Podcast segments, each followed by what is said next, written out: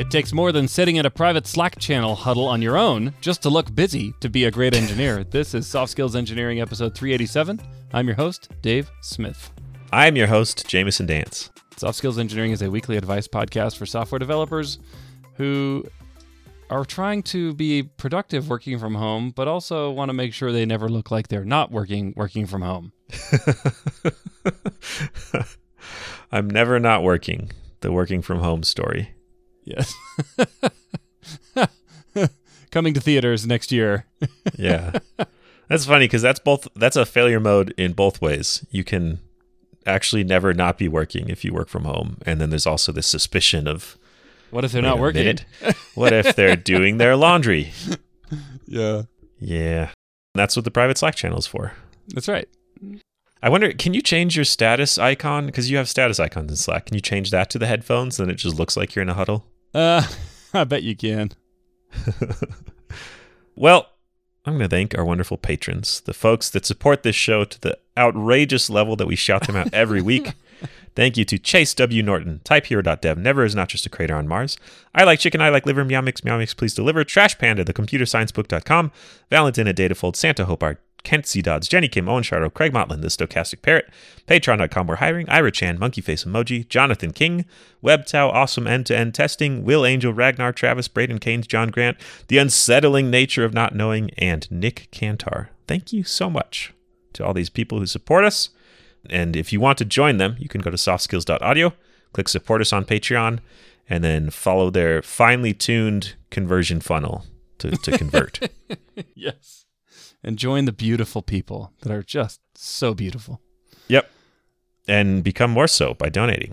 Just I don't I can't explain it. It just happens. It is amazing the number of people who have commented on the beauty of our Slack community. Forget those Korean skincare routines. The yes. true secret is actually, if you watched our YouTube videos, you know that.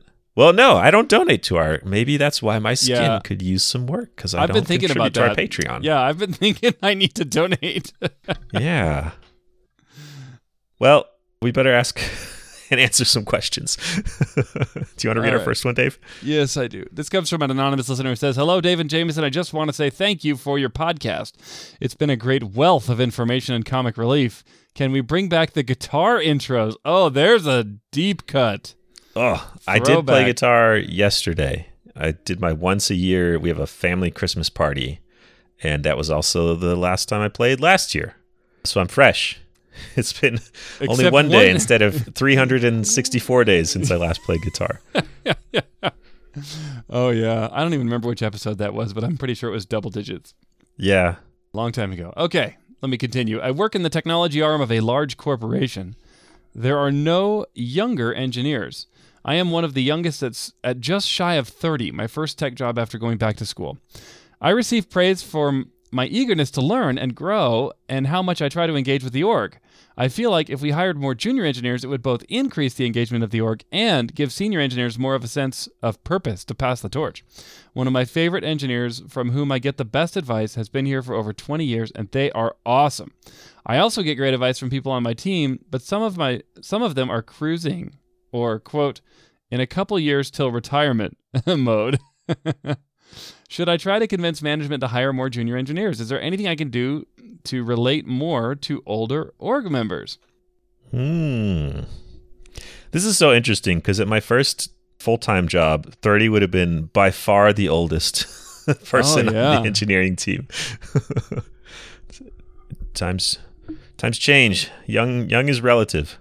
Maybe these people are actually those same people you worked with and now they're all close to retirement. That's, yeah, just like me. like, like the, yeah. C- cruising ah. in a couple years till retirement mode. Couple dozen years to retirement. I mean, theoretically, isn't that the pitch for working at a startup and getting equity? Is like you're actually only a couple years till retirement because this is going to go huge, and then it's going to be worth a ton, and then you can yeah you can you can chill. You can chill with your twenty thousand dollar payout from your stock options. yep. Uh. You can retire mm. from your hmm. car payment for one year. you can buy part of a Honda Civic. Congratulations. Uh, yeah. So, I mean, should you bring junior engineers into? You know, it's interesting because you, Jamison, you're saying that. I guess your company w- was composed of nothing but junior engineers, and I mean, we did not think of ourselves. We were we were Oh. arrogant, arrogant prodigies. yes, you were elite engineers. yes. I had this. I had a similar experience. One of my first jobs out of college, which I was at for seven years, and we hired almost exclusively new hire, meaning new to the industry hires, like new grads. Jun- I guess you would call them junior engineers. The name never even occurred to us. Hmm And boy, was it a magical, wonderful time. We had a couple of older, you know, more experienced people in the office who were kind of guiding and directing and, you know, interfacing with the customer and kind of being the the adult supervision in the room. But everyone else was like less than 5 years of experience, less than 10 years of experience. And we just did fantastic work. And and boy was it fun.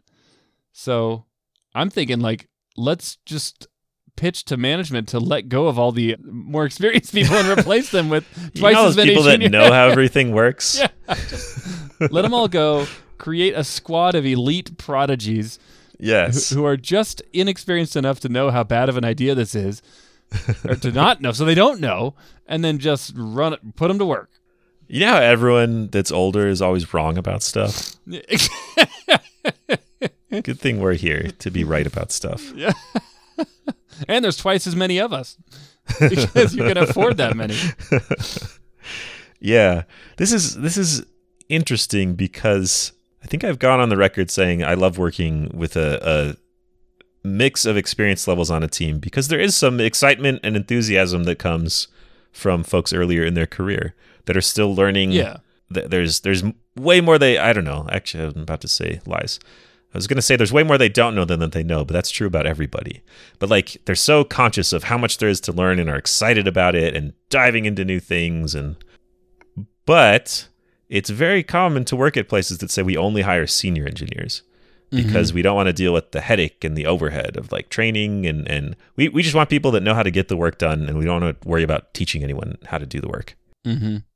And I do think there's you can certainly hire junior engineers that need a ton of handholding and are are quite long bets to pay off productivity wise. But you can also hire people that are very junior eh, but are very good at pulling in the information they need and, and might not require as much hand holding, but still bring all that energy and excitement and enthusiasm. So I guess I'm kind of like agreeing with you and disagreeing with management a little bit. It also depends on the size of your company. If you have like three engineers and then you hire a junior, then a quarter of your engineering team is junior, and maybe that's the wrong ratio for you. Maybe you want a more senior team overall. But it, it sounds like this is a big company, lots of engineers, and you should be able to absorb some excitement and enthusiasm and cheaper salaries. yeah. That's how you pitch it to management. Yep. My my advice has always been do hire whatever level I happen to be at the time. and it's so weird because when I was, um, you know, when I was inexperienced and fresh out of college and getting started, I was always pushing. Well, of course we should hire new grads. They're the best. They know what they're doing. They're high energy. I mean, look at all these people. We're so successful, and now, now that They I'm haven't learned any bad habits. They've Yeah. only learned the good stuff so Yeah. far. only good stuff. And now that I'm literally 20 years displaced from that time, I'm mm-hmm. like, you should only hire really seasoned, experienced engineers. I would rather have two experienced engineers than five junior engineers. And I would rather pay my experienced engineers several times as much as the what I would pay the junior engineers Exactly. and shower them with praises and Yes. head pats and all kinds of good stuff. Uh, it is weird how my advice has evolved like that because now I, I really do. I look back on those times when I was fresh out of school and I think that was such a fluke. That will never, I could never replicate that. That'll never work again. Hmm. But I don't think that's right. I, I just, I, I can't believe that numerically that, that we just got, that we were just this one in a million chance and Yeah. had all this success. Because we literally hired like 50, so somewhere like 25 to 50 software engineers out of college and just had enormous success at that company. But I don't even know if we did things well because as I look back and I and I think yeah, about how, how would the- you know? Yeah, exactly. It was the best. It was the most successful software company you've ever been at Yeah. at that time. I think at the end of the day, what I really know objectively is I had a ton of fun. Did we deliver our products like as fast as we could have with a more senior team? I don't know. Did we have good, solid architectural guidance and good principle, good software development principles? I don't know. But boy, did we have a lot of fun. Yeah. Yeah. I, I do love the the focus on eagerness to learn and engage with the org and one of the things that comes with experience can be a certain amount of cynicism, which you may have identified as cruising or a couple years till retirement mode. Yeah. And if you've seen enough like mind bending new vision presentations from a new senior management hire, you're going to kind of like, they're going to kind of lump together, you know? it's going to get Yeah. tough to, to rally the troops and get pumped about this new move to the cloud or whatever the thing is that, that they're super excited about. But juniors are more easily pumped by that because they haven't they haven't bumped up against the dissonance between reality and and eloquent speeches in company meetings yet as much. so there's there's some of that that it can bring more in- excitement and enthusiasm, and you can also rush headlong into dumb things more easily. Yeah. Is that true? I don't know. I maybe I, I think if you're more experienced, you you I'm trying this out. I'm doing the thing where I say something and see if I feel like it's true after I said it. Maybe you you fail more by avoiding rushing into things and and so you miss out by being overly cautious more, but you're unlikely to just like go all in on some brand new thing as as recklessly that might turn out well or might be a failure because you you've you've learned caution. Does that feel true?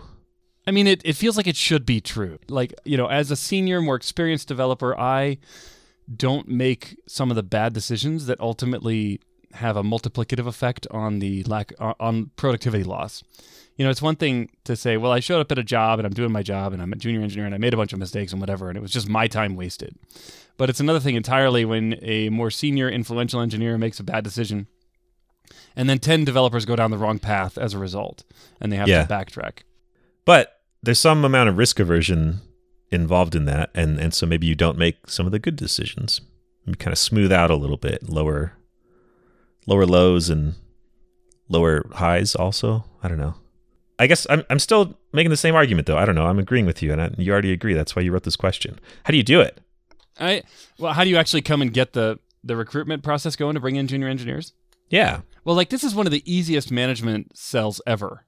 you know, it's like, hey, well, okay, so first of all, you need to identify a need that is going to be filled by your proposed strategy of hiring younger Yeah. developers.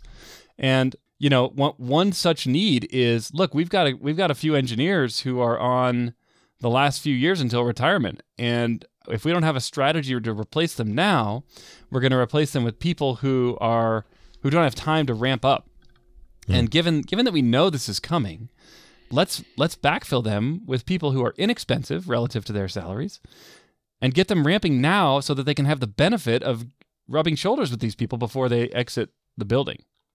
That sounds like a great, wise, and and kind of benevolent strategy. I have a different strategy, which is, you know how you get promoted at big companies based on the number of people that report to you. What if uh-huh. yeah. you could have more people that reported to you for less money? Ooh. And then, Does this strategy involve letting some people go? well, okay, I guess if you you could, I'm just more imagining like you have some fixed amount of budget for for headcount to to hire. Yes. And what if Yes. what if that's more people? So number go up, and then Yes. So you go to management and say you can make your number go up. yeah, yeah, hmm which That could work. does unfortunately motivate behavior at some places. Yes. Although I think that that that um, so this this was something I observed when I worked at a big tech co as well. I believe that that meme or that pattern has actually fallen out of favor over the oh, last. Oh yeah, year. number number do not go up as much now. That's true. number go down. number number go down, or it's a different number go up because yeah, you know it's like revenue go up, headcount go down. yeah, yeah. Margins go up. yeah, I think that that makes a lot of sense. I, I love what you said about identifying a need because there, if you say listen, I'm lonely because I'm the youngest person here by far. They will not. That is not a convincing business case because it is not. It's not Yeah. their job to provide you companionship Yeah. at work that is similar to your own age. But yeah, I think if you can if you can identify do you have some big new project coming up? Do you have do you do you see there's all these engineers that could be even more efficient because they're very experienced and could be if if they have more folks to dispense their wisdom to, then maybe that's that's a better use of their time somehow. Something something positive for the company. Yeah, I mean, there's all kinds of ways to do this. You can also say, look, there's just natural attrition that happens. The next time there's attrition, can we please replace them with more junior developers and then make your business case? And I think your sound business case is just a few bullets here. One is we can reduce costs on the salaries. Two, we can we can have a more engaged workforce, both from our senior and junior developers. And three, you have to have a third bullet because every use case, every business case looks better with three bullets. That one's up to you. Yeah. we don't want to completely disengage you from this process. It is. I love what you said about a more engaged senior engineering group as well, because it is. It is exciting to be around people that are really excited. It's it's fun. It's fun to look at software with fresh new eyes, and and you kind of re realize how cool all this stuff is, or you can, if you're helping someone else understand it. All right, have we mm-hmm. answered the question? I think so. Good luck on your great adventure, your great business influencing strategy process here. Actually, I have great news, which is if you wait long enough, this problem will go away because you will become more senior, and then Yes. you'll be surrounded and then you'll be people. like, we should not hire junior developers. yeah. All right. Should I read our next question, Dave? Go for it. This is from an anonymous listener who says, Hi, Dave and Jamison. I'm an engineering manager tasked with getting the team back to an open office hybrid. My team works very well remotely with an occasional in person meetup. I believe that in terms of productivity, work life balance, engagement, and turnover, return to office will negatively impact the team. I'm torn between what representing what I feel is good for the team and supporting the company's decision. I've already expressed my concerns with management, and the overall sentiment seems to be that anyone who doesn't like it can find a new job.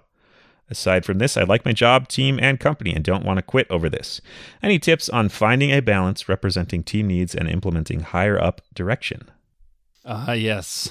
This is becoming a more and more common theme that I hear. The theme is return to office or find a new job, which employers are empowered to do Yes. by a hiring market that is finally favorable to employers and not employees for the first time in approximately 20 years in software engineering. Yeah. Yeah. It's a lot easier to say you don't like it, pack up when you're not as worried about them packing up. Yeah, exactly. And let me just tell you right now, packing up and finding a new job, not easy. Not easy at all, even for an experienced engineer. Anecdotally, I am hiring, and it's the first time I've been hiring since the bottom is I don't know, bottom has fallen out. It's too dramatic, but since the market has shifted for software engineering, and we haven't finished it yet, so I guess it's still time to to tell how it'll turn out. But it seems so far like there's much more inbound interest from much more Oh, yeah. quality folks, and and I'm spending a lot less time actively begging people to to apply. yes. exactly. So yeah, it is like this threat of uh, go find a new job. It's very real and very motivating. Rough. Okay. So how what do you do if your managers above you, you're a team manager and your managers are telling you company policy is return to office. It says hybrid, so I'm assuming it's not every day of the week, hmm but you got to return to office regularly. How do you do that if you don't actually believe in it? This is an interesting thing that comes up in engineering management more so than as an IC. And I, I, I saw this thing from Charity Majors. I feel like she's one of the people we quote a lot on the podcast. I can't remember the source, but I remember she said it about this difference between IC and management, where if a company does something you think is dumb and horrible as an IC, you can kind of like roll your eyes at it and drag your feet and ignore it and I don't know, just pretend like like you can grumble about it and and sort of be against the company on it and still just do your mm-hmm. job. And mm-hmm. that's much harder to do as a manager because part of your job is representing the company to other people. Yes. So it's a lot harder to say like oh boy, I know we all hate this policy, but I'm judging your performance and can impact your salary based on whether you comply to it or not. And yeah. it sort of undermines like it's it's a it can be a mistake to say uh, oof i don't like it but we got to do this thing and i'm going to make you all do it you know and position yourself as like i'm kind of on your side but i'm Yeah. actually not on your side because i'm still going like to make Michael you do this Scott. thing yeah Michael Scott approach to management. yeah yeah like oh doesn't it suck that you're going to do this thing i tell you to do Yeah, we're together in this, uh, even though I'm forced. I'm the one forcing you to do it. Yeah.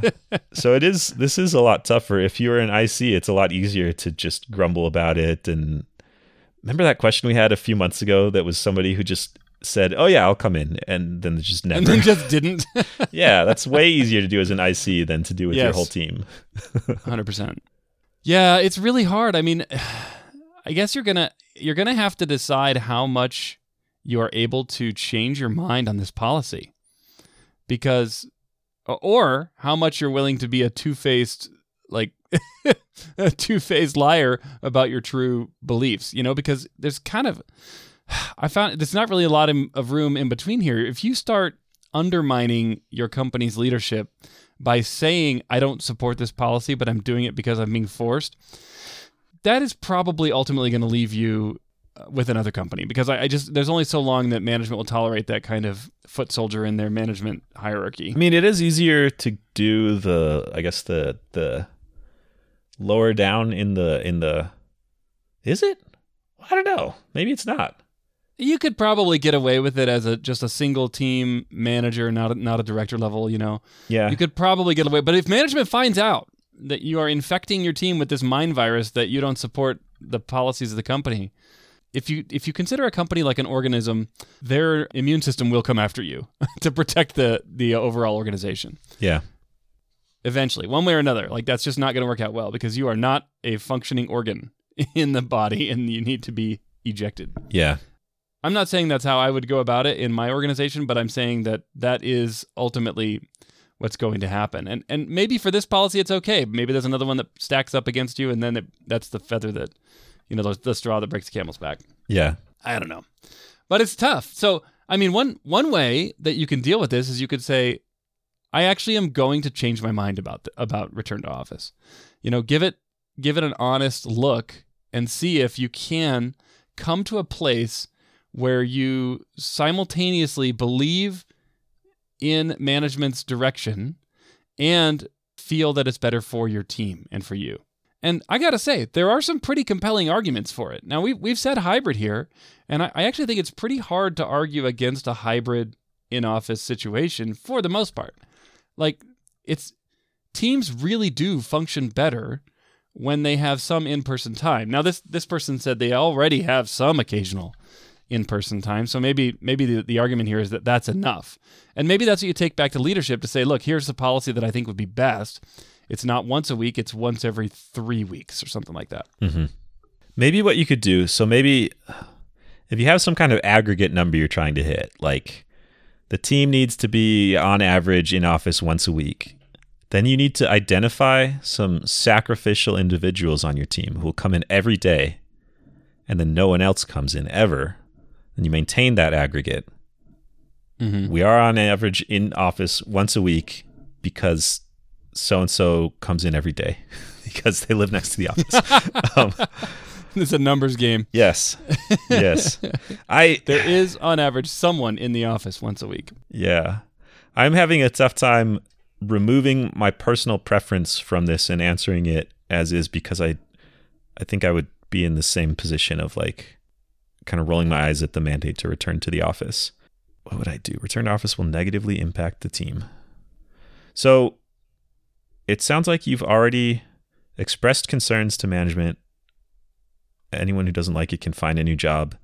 I mean, maybe I would try again to point out here are the specific people that are I believe are likely to quit if we if we make them come back to the office and and so make the uh, if if the concern is a general like my team will be less happy versus we will lose these four engineers on the team that might be easier to weigh against but I do think the likelihood if if they're pushing this hard it's unlikely that they will decree okay you get a special exception because uh, probably you're not alone. I'm sure there are other managers in a similar boat who feel like this kind of sucks and is going to hurt my team.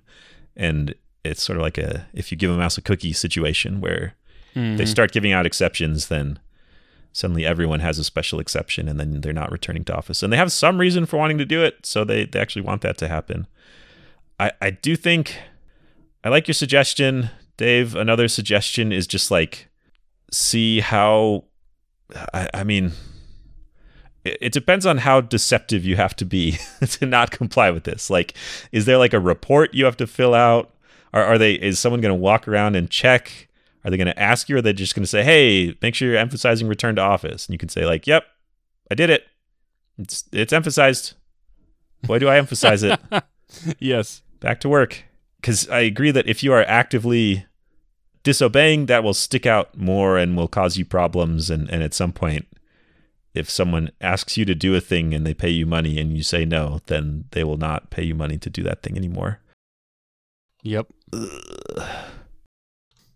I think the fact that this team is already coming in person into the office occasionally makes this a lot easier than Well, any other kind So of So it says the occasional in-person meetup. I wonder if it's the situation where some people moved Oh. away, or, you know, like- okay, sort of the assumption that oh, we're remote forever, and now, like I've heard of companies saying, okay, you have to live near an office again. yeah, you might be right. I was I, I was assuming here that the occasional in person meetup meant that they were getting together and not having to fly in and get a hotel. You know. Yeah, Yeah, that make that's what and that's the point I wanted to make is that that makes it much more complicated. Like I have a good friend who actually joined one of these big tech companies before the pandemic as a remote employee. Mhm. And now the post-pandemic policies are everyone returns to office and they're just casting a huge net yeah, and not giving any latitude for people who actually joined pre-pandemic and were already remote. And now this person is left going, "Oh crap, there is no office near me." yeah, you know, and I'm not going to uproot my family and move across the country to go work this job. So what do I do? And they're basically saying, well, it's actually really scary because basically it's like you're insubordinate if you don't come to an office by X date, and that means that we're going to terminate you without, and you won't be eligible for severance. oh no, It's like the worst kind of layoff because yeah, it's like you're going to be fired with cause. It's like, well, you just didn't show up to work. yeah, You know, it's like it's like no one on my team lives in this city. yeah, like what am i supposed to do ah anyway this is a really tricky situation but it's like like so many things with the pandemic we made a bunch of changes and at the time most of them were actually really favorable so- for software developers. Yeah, you know at least for people who like to work remotely which is a lot of software developers. And now we're having to pay the piper back a little bit. And and i believe we're never going to go back to full in office. Like i think that we will have forevermore software engineers will have a more flexible hybrid approach. Hmm but now you're being pulled back. Oof. If your team is already in person, I'm like, look, just suck it up and sorry, I didn't mean to say in person. I meant to say if your team is already in the area and you're talking about bringing them back say once a week. I'm like, look, this is not this is not a hill I would be worth that I would be willing to die on with my career reputation and job at this company. I would just bring it bring them in.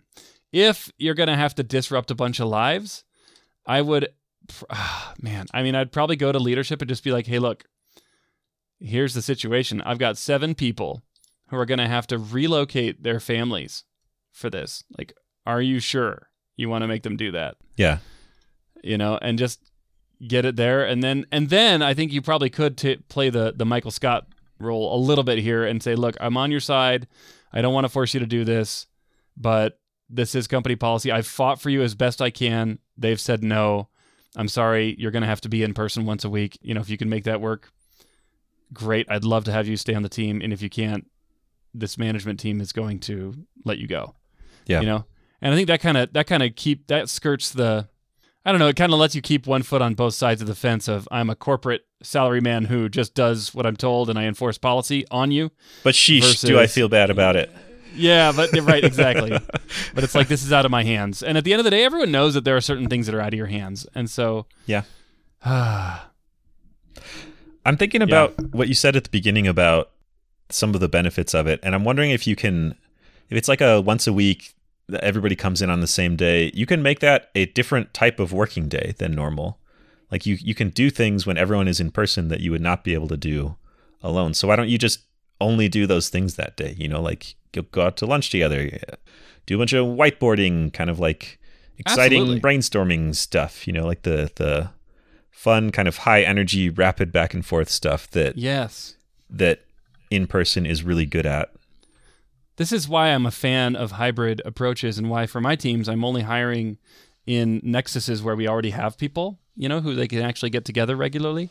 Because I find that once a week is a fantastic in person cadence for engineering teams. Mm-hmm. There's so much. I come into the office that one day a week when my team is all together in person, and there is so much collaboration, so much in person, just back and forth, like, and a lot of relationship building. You know, I see people actually connecting with people. And I think that's also really valuable for a team. So that's kind of where I just, you know, not that anyone asked, but that's kind of where I fall Yeah. on the opinion of, of in person versus remote. Yeah. Well, have we answered the question? I think so. Good luck. I would love to hear how this turns out. This is very, very pertinent to the moment. Yeah. A lot of people in that situation. Best of luck. Tricky, tricky spot. Dave, what can people do if they want their own questions answered?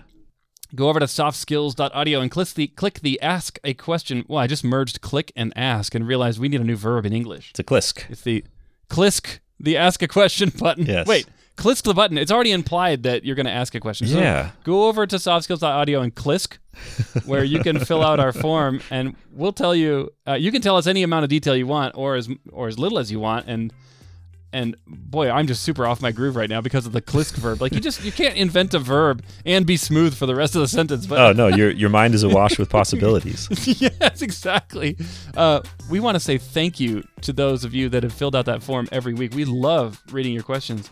And please take a moment. If we have answered one of your questions on the show, use that same form to Klisk and tell us how we did on our advice. Now, it's not clisking. Yeah, now it's, what is it, like Cleedback? Yeah, cleat back. yeah. Look how much more efficient we can make this language. We're basically the Shakespeare of user interface terms. Yeah, or the 1984. One or the other. Yes, exactly. All right. Thank you for listening. We will catch you next week.